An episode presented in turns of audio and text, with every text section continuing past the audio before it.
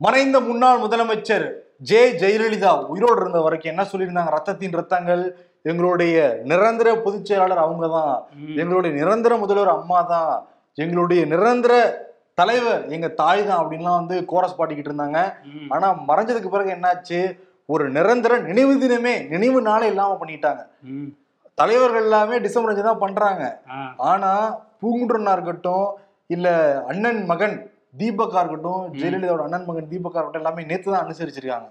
ஆமா நேத்து தான் அனுசரிச்சிருக்காங்க. ஆனா இவங்க ஓபிஎஸ் டிடிவி எடப்பாடி மூணு பேரும் தனித்தனியா சென்னை ஃபுல்லா போஸ்ட் ஒட்டியிருக்காங்க. அதுலலாம் டிசம்பர் அஞ்சு தான் இருக்கு.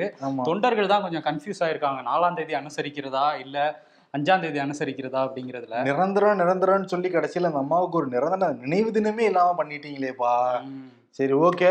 இன்னைக்கு ஷோக்கு போறதுக்கு முன்னாடி நீங்க நினைவு தினம்ல எல்லாருமே வந்து விளம்பரம்லாம் கொடுத்துருந்தாங்க. முக்கியமான அதிமுகவுடைய பிரமுகர்கள் நமது அம்மால. என்னென்ன கூவிருக்காங்கன்னு மட்டும் நீங்க பாருங்களேன் இதுல. எஸ்பி. வேலுமணி சொல்லியிருக்காரு. அன்பின் பிறப்பிடமாய் தன்னம்பிக்கையின் ஊற்றாய் பெண் இனத்தின் பெருமையாய் மண்ணிற்கு பெருமிதமாய் மக்களாலான் மக்களுக்காகவே நான் என்று தவ வாழ்வு வாழ்ந்த தாயே அப்படின்னு அவரு இது கூட ஏத்துக்கிற. மாதிரி இருக்குங்க. இதாவது ஜெயலலிதா பத்தி இருக்கு. அடுத்து பாருங்க சி பொன்னையன் வந்து கொடுத்திருக்காரு ஆறாம் ஆண்டு இந்த நினைவு தினத்துக்கு. தனது விசுவாச அரசியல் வாரிசாக மாண்புமிகு எடப்பாடியாரை பிரகடனப்படுத்தி விட்டார் நமது அம்மா என்னங்க? அம்மா நினைவு தினத்துக்கு இவரை ஏங்க புகழ்ந்துகிட்டு இருக்காரு? சின்ன அம்மா தான் பிரகடனப்படுத்தினாங்க. அம்மா எங்க. பிரகடனப்படுத்தினாலே தெரியல. இவரை புகழ்றாரு. அடுத்த பாயிண்ட் பாருங்க.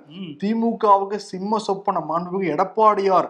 சாணக்கிய அரசியல் ஞானி எடப்பாடியார் அவருக்கு. நல்லா நல்ல ஆசி வழங்கினார் நமது அம்மா இது வந்து எடப்பாடிக்கு ஏதோ விளம்பரம் கொடுக்கிற மாதிரியே கூச்சா தூக்குற மாதிரியே புண்ணையை வந்து கொடுத்திருக்காரு. அதுவும் ஜெயலலிதா இருந்தப்ப இவர் ஒரு ஓரத்துல தான் நிப்பாரு எடப்பாடி. அதேதான். இவருக்கு ஆசி வழங்கினாங்களாம். ஆமா. மனித சக்தி கடந்த மகா சக்தியே தமிழ் மக்கள் மனம் போற்றும் பக்தியே இப்படின்னு ஒருத்தர். இதெல்லாம் தாண்டி ஒரு விளம்பரம் எனக்கு புரியவே கிடையாது.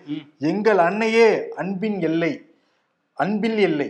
அன்பில் இல்லையா அன்பின் எல்லைனா கூட எல்லையே அப்படின்னா கூட புரிஞ்சிருக்கும். எதுவையும் இல்ல. மோனையும் இல்ல. ஆமா. சொல்லியிருக்காங்கன்னே தெரியல. மறந்தால் தானே நினைப்பதற்கு தாயே அப்படின்னு ஒருத்தர் கூவி இருக்காரு ஐயோ மறந்துட்டீங்களையா? நிரந்தர பொதுச் செயலாளர்னு சொன்னீங்க. ஆமா. ஆனா இப்ப அந்த பதவிக்கே அடிச்சிட்டு இருக்கீங்க. இடைக்கால பொதுச் செயலாளர் நிப்பாட்டிட்டாங்களே இப்ப. அவர். நிரந்தரமாவும் துடிச்சுக்கிட்டு இருக்காரு. இந்த மாதிரி இன்னொருத்தர் என்னன்னா விடுகதையெல்லாம் போட்டிருக்காரு. அந்த விளம்பரத்துல. வாழ்ந்தவர் கோடி மறைந்தவர் கோடி. மக்களின் மனதில் நிற்பவர் யார்? பதில் சொல்லுங்க? அப்ப. எம்ஜிஆர் எம்ஜிஆர் இல்லையா? என்னங்க நீங்க? ஒரு. பதில் தான் சொல்லியிருக்கீங்க. அண்ணா இல்லையா? கட்சி பேர்ல அண்ணா இருக்கலாம் அண்ணா இல்லையா. இல்லைன்னா நமது அம்மால வந்து விளம்பரமா விளம்பரத்துல கூத்தடிச்சு வச்சிருந்தாங்க. நம்ம. இவர்லாம் கொடுக்கலையா? செல்லூர் ராஜு அவர் பயங்கரமா அவராவே ரைமிங் டைமிங்லாம் கொடுப்பாரு. செல்லூர் ராஜு கொடுக்கல ஜெயக்குமார் கொடுக்கல விஜயபாஸ்கர்லாம் சீன்லயே இல்ல. அவர் வழக்கு எனக்கு அப்படின்னு சொல்லிட்டு வழக்க பாப்பனா இதை பாப்பனான்னு ஆமா ஆனா என்ன எல்லா விளம்பரத்திலயும் ஜெயலலிதாவை தாண்டி எடப்பாடி பழனிசாமிக்கு ஐஸ் வைக்கிறதா நிறைய வார்த்தைகள் எல்லாமே இருந்துச்சு. இதுல இருந்து தெரிஞ்சுக்கோங்க அரசியல் நிலைப்பாடு எப்படி இருக்கு? நிரந்தர பொதுச் செயலாளர்னு சொல்லிட்டு இருந்த ஜெயலலிதா எப்படி மரியாதை தராங்கிறத. சரி ஓகே நம்ம ஷோக்குள்ள போய் மீதி எல்லாம் பேசிடலாம். Welcome to the imperfect show நான் உங்கள் சிபி சக்கரவர்த்தி நான் உங்கள் வருண்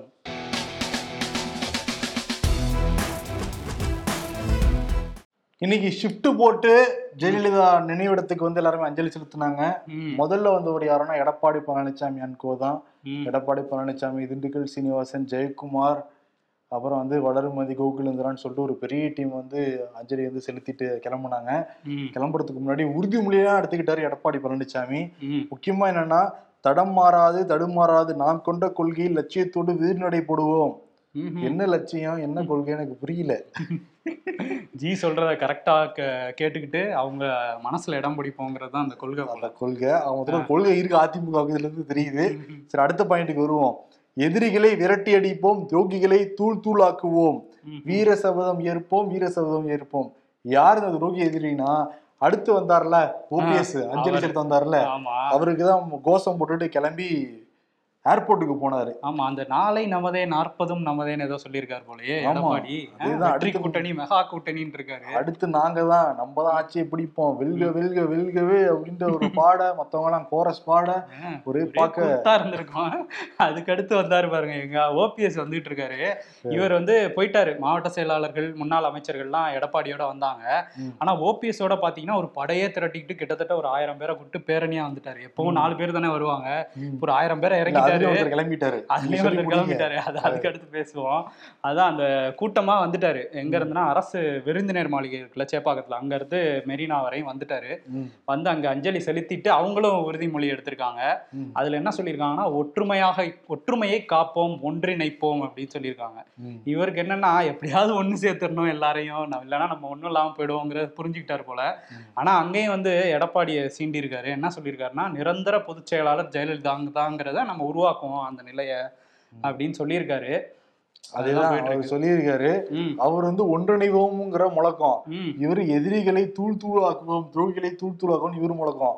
மொத்தம் ரெண்டு பேரும் சேர்ந்து என்ன உறுதிமொழி எடுத்துருக்காங்கன்னா ஒண்ணு சேரக்கூடாதுங்கிறத உறுதிமொழி.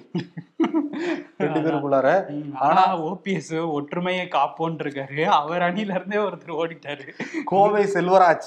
நானும் கோவை செல்வராஜ் சொல்லிட்டு எடப்பாடி அணிய ஓபிஎஸ் அணியில இருந்து சும்மா பின்னு பின்னு பின்னிட்டு இருந்தாரு மனுஷன். இப்ப திடீர்னு ஞானம் வந்துருச்சுன்னு நினைக்கிறேன் அவருக்கு. என்ன சொல்லியிருக்காரு? வந்து ரெண்டு பேருமே சுயநலத்தோட தான் செயல்பட்டு இருக்காங்க. ஓபிஎஸ் இபிஎஸும் இப்பதான் தெரிஞ்சது அவருக்கு. அதான் புரியவே இல்லை. அது காரணம் சொல்றாரு. ஆறுமுகசாமி ஆணையம் அறிக்கை வந்ததுக்கு பிறகு எனக்கு நிம்மதியா போயிடுச்சு.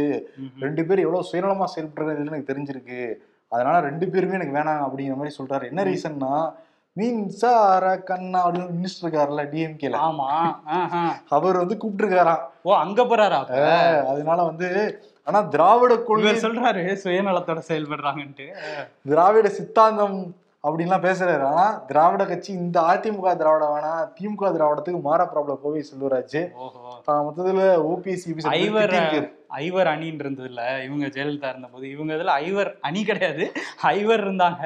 அதுல ஒருவர் இப்ப ஓடிட்டாரு. இன்னும் நால்வர் இருக்காங்க. பாப்போம் ஓபிஎஸ் நிலைமை என்ன ஆகுது. வைத்தியிலையும் என்ன சொல்லியிருக்காரு. ரெண்டாயிரத்தி இருபத்தி நாலுல. பிஜேபி தலைமையில தான் கூட்டணியா?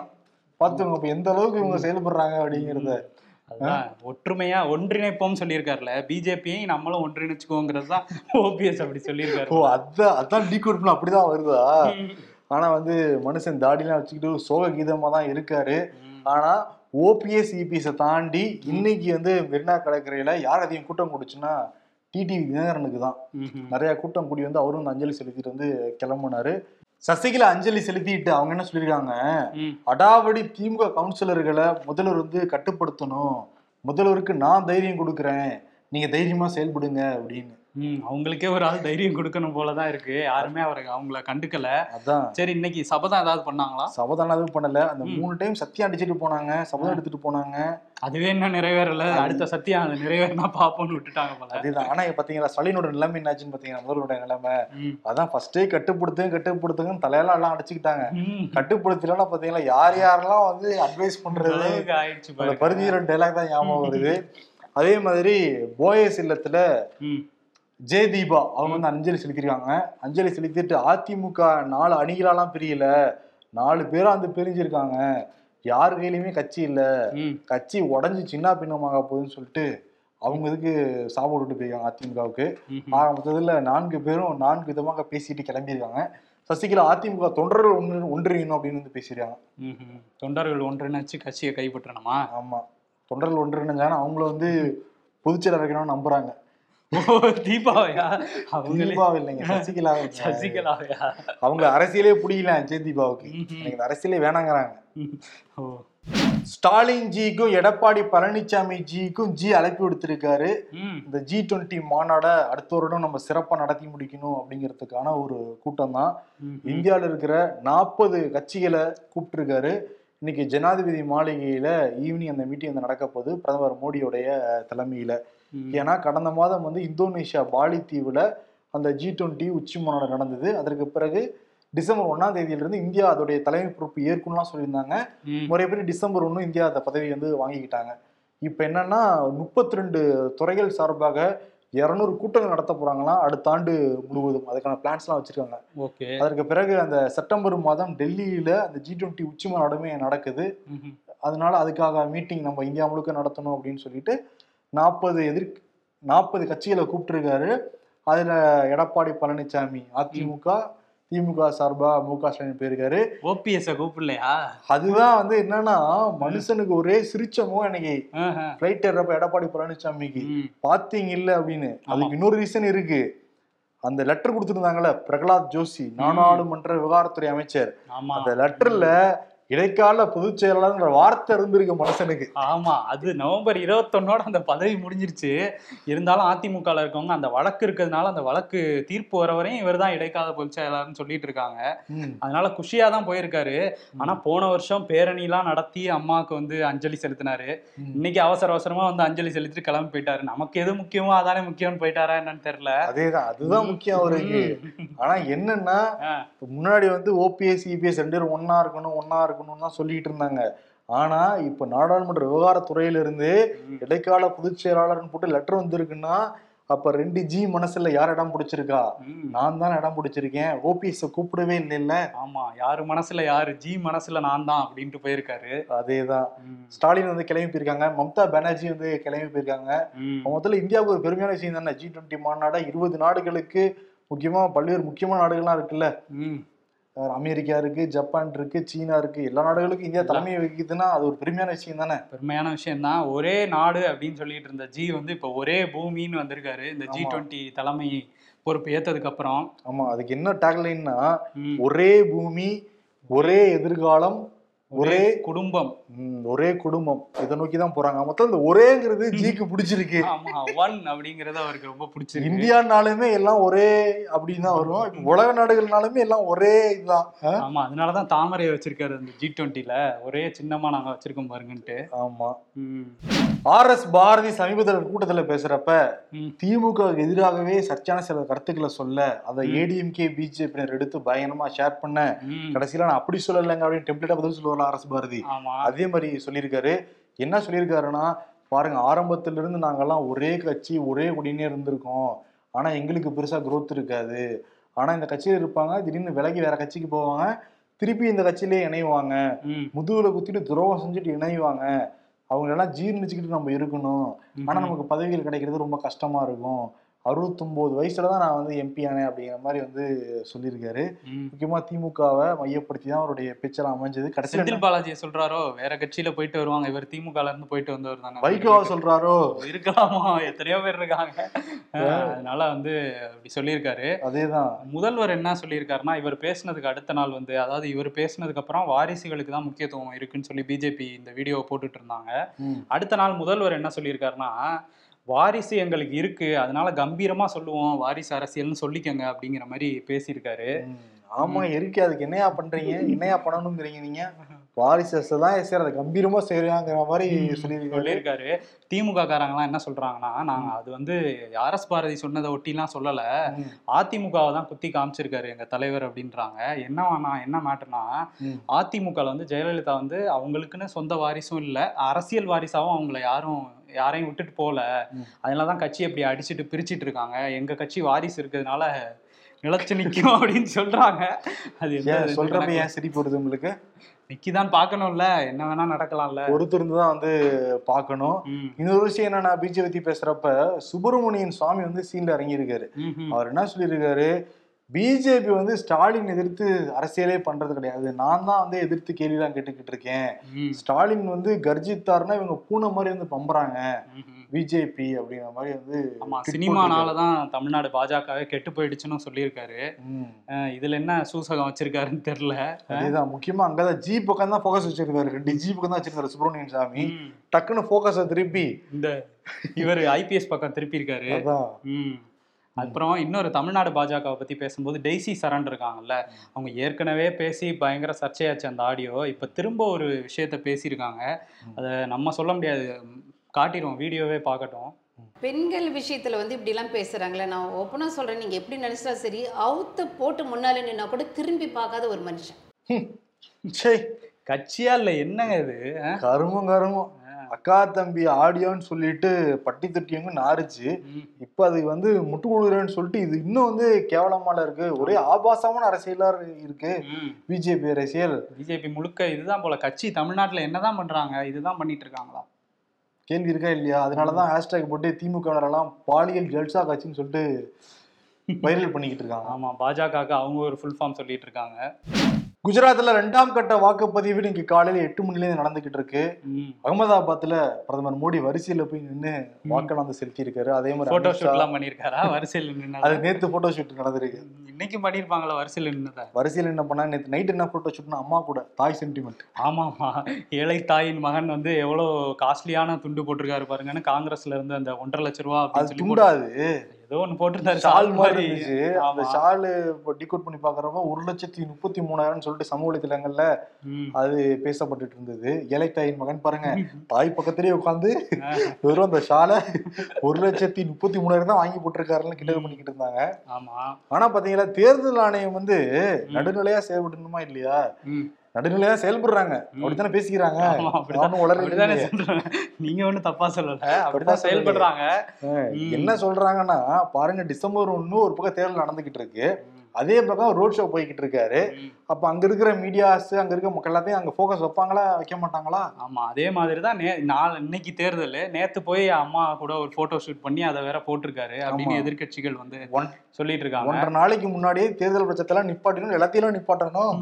இது பிரச்சாரம் இல்லைங்க தாய் பாசம். என்ன நீங்க தப்பா புரிஞ்சுக்கிறீங்க? தாய் சென்டிமெண்ட்ல நம்மளே மிஞ்சிரும் அப்படிங்கிற மாதிரி தானே இருக்கு. வடிவேல் அப்படிங்கிற மாதிரி தான் இருக்கு. ஆமா ரெண்டு மணி நிலவரப்படி ஒரு நாற்பது சதவீதத்துக்கு மேல வாக்கு வந்து போல் ஆயிருக்கு ம். அஹ் இதுல என்னன்னா இங்க குஜராத்ல ஒரு பக்கம் தேர்தல் நடந்துட்டு இருக்கு. இதே மாதிரி வந்து ஒரு ஏழு இடத்துல வந்து இடைத்தேர்தல் நடக்குது. யூபி ராஜஸ்தான் ஒடிசா பீகார் இந்த மாநிலங்கள்லாம் வந்து சட்டப்பேரவை தேர்தல் நடக்குது. அதே மாதிரி முலாயம் சிங் யாதவ் இருக்கார்ல அவரோட தொகுதி அந்த காலி இடம் இருக்குல்ல அது வந்து இன்னைக்கு தான் தேர்தல். அது வந்து நாடாளுமன்ற தொகுதி மைன்புரி அப்படிங்கிற தொகுதி. அதுல வந்து அகிலேஷ் யாதவ் அவங்க மனைவி டிம்பிள் யாதவ் வந்து நிறுத்தியிருக்காரு. ம். காலையில இருந்து அங்க பெரும் பஞ்சாயத்து போயிட்டு இருக்கு. ஏன்னா இவர் வந்து நாங்க ஓட்டு போட வராங்க எங்களுக்கு சாதகமா போட வரவங்க எல்லாம் வெளியே அனுப்பிச்சிட்டு இருக்காங்க. உள்ளே விட மாட்டேங்கிறாங்க. அப்புறம் இவிஎம் மிஷின்ல வந்து ஏதோ. தோற்கிறதுக்கான அறிகுறி. ஆமா. ஆனா வந்து அங்க அஞ்சு தடவை வந்து முலாயம் சிங் யாதவ் தான் வந்து இருந்திருக்காரு. அதனால எப்படியும் ஜெயிச்சிருவாங்கங்கிற மாதிரி தான் சொல்றாங்க. இருந்தாலும் இப்படி ஒரு இதை கிளப்பிட்டு இருக்காங்க. பாப்போம் என்ன நடக்குதுன்னு. ஓகே எட்டாம் தேதி ரிசல்ட் தெரியும். ம். ஆனா குஜராத்தை பொறுத்த வரைக்கும் பிஜேபி தான் முன்னிலைங்கிறது தெரியும். ஆமா ஏன்னா காங்கிரஸ்ல வந்து அவங்களுக்கே தெரிஞ்சிருச்சு. நாங்க தோத்துருவோம் அதனால அவங்க சிஎம் பேசி சிஎம் கேண்டிடேட்டே அறிவிக்கல. நாங்க ஜெயிச்சதுக்கு அப்புறம் தான் சொல்லுவோம் அப்படின்னு. சிஎம் சானிட்டரி இல்லையா அவர் வேற பக்கம் நடைபயணம் போயிட்டு இருந்தாரு. எப்பா என்னப்பா குஜராத்ல போவே இல்லையா? பண்ணோன்னே எப்பா இவங்க வேற டார்ச்சரா இருக்குன்ட்டு தான் கிளம்பிதப்போ போக்கஸ் மாத்தி அந்த சைடு ஒரு நாள் போயிட்டு அவரும் இருந்தாரு. அதனாலதான் போனாரு. ஜெயிக்க மாட்டோம்ல. அதனால அப்படியே போயிட்டாரு போல. இவங்க ஏன் தெரியுமா? அறிவிச்சா என்ன தெரியுமா பிரச்சனையாகும் இருக்கிற கொஞ்சம் பேரும் என்னையே அறிவிக்கல என்னையே அறிவிக்கலன்னு போயிட்டாங்கன்னா அதனால அறிவிக்காமே விட்டுருவோம். எப்படியும் நம்ம ஜெயிக்க போறதில்லன்னு விட்டுட்டாங்க. இன்னொரு பக்கம் ஆம் ஆத்மி வந்து அவர் தொண்ணூத்தி ரெண்டு இடங்களுக்கு மேலன்னு சொல்லிட்டு இருந்தார்ல இவரு கெஜ்ரிவால். அந்த இசுதான் காத்வி அவர் தான் அங்க சிஎம் கேண்டிடேட் ஆம் ஆத்மிக்கு. அவர் வந்து போன ஃபர்ஸ்ட் ஃபேஸ்ல ஐம்பத்தோரு தொகுதிகளுக்கு மேல ஜெயிப்பாங்களாம். இப்போ இந்த இதுல வந்து 52 ரெண்டு தொகுதிகளுக்கு மேல ஜெயிப்பாங்களாம். மொத்தம் நூறு தொகுதிகளுக்கு மேல ஜெயிப்போம்னு சொல்லியிருக்காரு. ஓகே பாப்போம். ரிசல்ட் தான் தெரியும். முதல்ல. நூத்தம்பதுல இருந்தாரு அவர் அரைந்து அவரே குறைஞ்சு தொண்ணூத்தி ரெண்டுக்கு வந்துட்டாரு. இவர் திரும்ப நூறுன்றாரு இப்ப. படி இறங்கி தொண்ணூத்தி ரெண்டு எலெக்ஷன் ரிசல்ட் தான் தெரியும் இன்னொன்னு என்னன்னா அந்த தமிழ் சங்கமம் தமிழ் காசி தமிழ் சங்கமம் நடந்துகிட்டு இருக்குல்ல. அதுல நிர்மலா சீதாராமன் போய் சில கருத்துக்கள்லாம் சொல்லியிருக்காங்க. ம், பிரதமர் மோடி வந்து எப்பயுமே தமிழை தூக்கி பிடிப்பாரு. அவர் திருக்குறள் புறநானூறு இதெல்லாம் சொல்றப்பவே வந்து எனக்கு அப்படியே சிலிர்க்குது புல்லரிக்குது அப்படிங்கிறாங்க. புரியவே புரியாது. அப்புறம் எப்படி உங்களுக்கு புல்ல அடிச்சுது இதெல்லாம் கேட்கும் தூரம் மலா கேணி அப்படிம்பாரு எனக்கெல்லாம் புல்லரிக்குது கேட்கும் பொழுது படிக்கும் பொழுது. ஓகே அவங்க வந்து எல்லா மொழிக்கும் தான் பிரதமர் முக்கியத்துவம் தராரு. ஆனா தொன்மையான மொழி பாரத தாயின் உடைய மொழி அப்படிங்கிறதுனால வந்து அவர் இன்னும் மெனக்கெட்டு தமிழை தான் தூக்கி பிடிக்கிறாரு. ஆனா இந்தி திணிப்பு இந்தி திணிப்பு நீங்க இருக்கவங்களாம் பேசிட்டு இருக்காங்க. அதெல்லாம் நியாயமா? ஏன் வளர்ச்சி நிதி அப்ப கம்மியாகுது? தமிழுக்கு மட்டும்? தமிழ் வளர்ச்சி நிதி எல்லாம் வந்து கம்மியா கொடுக்குறாங்களே. அது வளர்ந்துருக்குங்கிறனால கம்மியா கொடுக்குறாங்க. அது கேட்டா என்ன தெரியுமா சொல்லுவாங்க? சொல்லுவாங்க. ஏன் வந்து வேற மொழிக்கு கொடுக்குறாங்கன்னா அது அழிஞ்சிக்கிட்டு இருக்கான். அது ஐசியூ பேஷண்ட்றவங்களுக்கு நிறைய ட்ரீட்மெண்ட் தேவை நிறைய செலவு தேவைப்படும். ஜென்ரல் வார்டில் இருக்கவங்களுக்கு கம்மியான காசு தேவைப்படும். நல்ல நல்ல விளக்கம்ல. இது நம்ம ஜெனரல் வார்டில் இருக்கோம் போல இருக்குது தமிழ் மொழிங்கிறது. ம், ஓகே இன்னொரு பக்கம் என்னன்னா தமிழிசை சவுந்தரராஜன் இருக்காங்கல்ல தமிழிசை அக்கா. அவங்க என்ன சொல்லியிருக்காங்கன்னா கவர்னருங்கிறவங்க அந்த மசோதாக்கள் உடனே நிறைவேற்றணும்லாம் வைக்கிறாங்க. அது காலதாமதம்லாம் சொல்றாங்க. அது காலதாமதம் கிடையாது. எங்களுக்கு ஆலோசனை பண்றதுக்கான நேரம் தான் நாங்க எடுத்துக்கிறோம் அப்படின்னு சொல்லியிருக்காங்க அக்கா. ஓ அக்கா இது யாருக்காக சொல்லியிருக்காங்க? இங்க இருக்கிறவருக்கு தான். இங்க இருக்கிறவருக்கு அவர் பேசவே மாட்டாரு போல. அவங்களே பேச வச்சிட்டு இருக்காரு அதேதான். அக்கா வந்து பேரோ செயல்படுறாங்க. ஆனா என்னன்னா அக்கா வந்து இந்த மூணு மாநில அரசியல் தானே இருக்காங்க. முக்கியமா தமிழ்நாட்டுல தான் இருக்காங்க. அதுக்கப்புறம் பாண்டிச்சேரி தெலுங்கானாவுக்கு போவே மாட்டேங்கிறாங்க. போனாதான் அங்க அவரு பயங்கரமா பண்றாருங்க. காரை வச்சு இழுத்துட்டு போயிடுவாரோ அக்கா ஜெர்க்காகிறாங்கன்னு தெரியல காரோட தூக்கிட்டாங்கன்னா ஷர்மிளாவை தூக்குன மாதிரி. ஆனா அக்கோட மைண்ட் வாஷ் தெரியுமா இருக்கு தெலுங்கானால. வாயா வாயா ஏரியாவுக்கு வந்து பாரியா தமிழ்நாட்டுக்கு வாயா அங்க வந்து பேசிக்கலாம் வாயா அப்படிங்கிறாங்க. வந்தாரு இங்க வந்து ஸ்டாலின் எல்லாம் பாத்துட்டு போனாரு. சரி திரும்ப கூப்பிடுறாங்க போல வாயா வாயான்ட்டு பாப்போம் ஆக்சுவலி இன்னைக்கு ஸ்டாலின் வந்து. பிரதமரையும் சரி உள்துறை அமைச்சரையும் சரி தனிமையில் மீட் பண்ண போறாராம். அப்படியா? எதுக்காகன்னா தமிழ்நாட்டுல அறுபத்தாறு மசோதாக்கள் கிடப்பில போட்டு வச்சிருக்காரு ஆளுங்க. உங்க கொஞ்சம் ஆள் உங்க ஆள்கிட்ட சொல்லி கொஞ்சம் சீக்கிரம் மூவ் பண்ணுங்க. அறுபத்தாறு இது வந்து கிடப்புல வச்சிருக்காரா? திருப்பி அனுப்பலையா? திருப்பி எல்லாம் அனுப்பிச்சிருவாரு. திருப்பியும் அனுப்பல. அவரு அவருடைய பாஸ் ஜனாதிபதிக்கு அனுப்பல. சும்மா வச்சுட்டு சாவகாசம் மிக்சர் சாப்பிட்டு இருக்காரு இந்த மிக்சர் சாப்பிட ஒரு பெரிய பாயிண்ட் கிடைச்சிருச்சு. இன்னைக்கு ஓபிஎஸ்ல மிக்சர் மிக்சர் தான் கிண்டல் பண்ணுவாங்க. இன்னைக்கு சீரியஸா? இல்ல. இன்னைக்கு சீரியஸாவே. எடப்பாடி பழனிசாமி கிளம்புனதுக்கு பிறகு ஓபிஎஸ் உரிமை எடுத்தார்ல. அப்ப சைலண்ட் நின்ன மைத்ரேயன் இருக்காருல்ல. சீரியஸா மிச்சம் தான் சாப்பிட்டு இருந்தாப்ல அப்படியா? அவர் எப்படி திடீர்னு இந்த கூட்டத்துல வந்தாரு? அதான் புரியல. அவர் எங்க இருக்காருன்னே தெரியல. திடீர்னு இவங்களோட வந்துட்டாரு. இவர் விலகிட்டாருன்னு நினைச்சவன் என்ன திடீர்னு இருக்காருன்னு பார்த்தா காலையில அவர் பத்து மணிக்கு வந்துட்டாருல்ல. ஐயோ அவரை மிஸ் பண்ணிட்டுமே. இவரோடயாவது போயிருவோன்ட்டு இவரோட வந்துட்டாரா என்னன்னு தெரியல. இவரோட போயிட்டு எல்லாம் கோசம் மேடையில. நின்னு மிக்சர் வேற சாப்பிட்டாரா? வாய் வந்து ஃபுல்லா மிச்சம் சாப்பிட்ற மாதிரி அசைஞ்சுக்கிட்டே இருக்கு. கோசத்துக்கும் அந்த லிப்ஸுக்கு சம்மந்தமே கிடையாது. அப்புறம் என்ன நினைச்சாரோ தெரியல மனுஷன் அவரே பின்னாடி கிளம்பி போயிட்டாரு. இப்படி வச்சிருந்தா எங்க ஓபிஎஸ் ஓட எதிர்காலம் இருக்கு. இதுல எங்க ஒன்றிணைப்பாரு ஒற்றுமையை காப்பாத்துவாரு? ஓகே. விஜய்க்கு நாளைய முதல்வரே புஷி ஆனந்துக்கு நாளைய அமைச்சரே யாரோ ஒருத்தர். அவர் வந்து நாளைய சட்டமன்ற உறுப்பினரே. அவர் சும்மா இருந்தாலும் இவங்க விட மாட்டாங்க போல. ஆமா தேர்ட்டி இயர்ஸா விஜய் அவர் படத்தை நடிக்க வந்து முப்பது வருஷம் ஆச்சு. அதுக்குள்ள போஸ்ட் அடிக்கணும். அரசியலுக்கு எடுத்து விட்டு பாப்போம் என்ன நடக்குதுங்கிறது.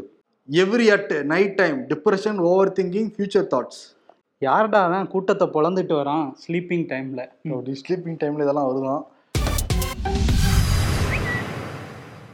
மூளைக்குள் சிப் எலன் மஸ்க் விதை போட்டது எஸ்பி சேகர். ரெண்டாயிரம் ரூபா நோட்டுக்குள்ள சிப்பு அவர் கேட்டா சிப் இருக்கு சிப்ஸ் இருக்குன்னு சொல்லுவேன் பாரு. ஆன்மீகம் தெரிந்த கவர்னர் கிடைத்துள்ளார் மதுரை ஆதீனம். ஆனா கவர்னர் வேலை திறந்த கவர்னர் கிடைக்கலையே. கவர்னருக்கு என்ன வேலை? மிக்சர் சாப்பிட்றதானா? இல்ல. யாரு இன்னைக்கு விருதுன்னா நிறைய பேர் இருக்காங்க. குஷியா கிளம்பி போயிருக்காரு. ஸ்டாலின் இதுக்குன்னா கவர்னரை போட்டு விடுறதுக்காக ஐயா. அறுபத்தாறு மசோதா இருக்குயா சும்மா சாப்பிட்டு இருக்காருயா ம், மிச்சரு. ஆஹ், கவர்னர் மொழியிலே சாப்பிட்டு இருக்காரு. அதே மாதிரி நாங்க மிக்சர் சாப்பிடவே இல்லைன்னு சொன்ன தமிழிசை இருக்காங்க. மிச்சர் சாப்பிட்ட மைத்ரேயன் இருக்காரு. அதை எனக்கு புல்லு இருக்குதுன்னு சொன்ன நிர்மலா சீதாராமன் இருக்காங்க இதெல்லாம் தாண்டி யார் இன்னைக்கு முன்னிலையில் இருக்காங்கன்னா எடப்பாடி பழனிசாமி தான். ஓபிஎஸ் சொல்லிட்டே இருந்தாரு. ஜி மனசுல நான் தான் இருக்கேன் அப்படின்னு சொல்லி எடப்பாடி சொல்லிக்கிட்டே இருந்தாருல்ல. அதுக்கு ப்ரூவ் ஆகுற மாதிரி லெட்டர் பேர்ல அந்த ஒரு லெட்டர் இருந்திருக்கு அதுல. ஒரு வேர்டு இருந்திருக்கு. இன்டரிம் ஜெனரல் செக்ரட்டரின்ட்டு ஆமா இடைக்கால பொதுச் செயலாளர் இருந்த உடனே நான் தான் இனிமேல் இங்க அப்படிங்கிற மாதிரி. காலரை தூக்கிட்டுட்டு புன்னகை மன்னனா கிளம்பி டெல்லி போறாருல. அதனால ஓபிஎஸ் பார்த்து சொல்றாரு. நெருப்புடா நெருங்குடா பாப்போம் அப்படிங்கிற மாதிரி மூட்ல தான் இருக்காராம் அவரு. அப்படியா? அவ்வளவு ஜாலியா இருக்காரா? குஷியா? இன்னைக்கு வந்து மெரினா பீச்ல இருந்து கிளம்பி அப்படியே தான் ஏர்போர்ட்டுக்கு போயிருக்காரு. சொல்லியிருக்காரு பாத்தி இல்ல.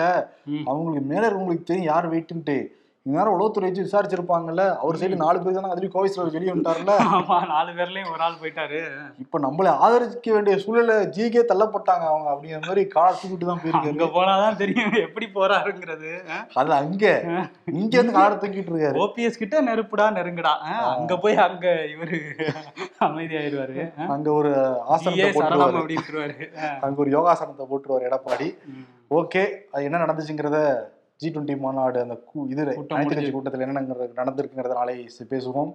என்ன இப்படி ஜாமாகுது? சரி ஓகே முடிச்சுக்கலாம். நன்றி வணக்கம். நன்றி.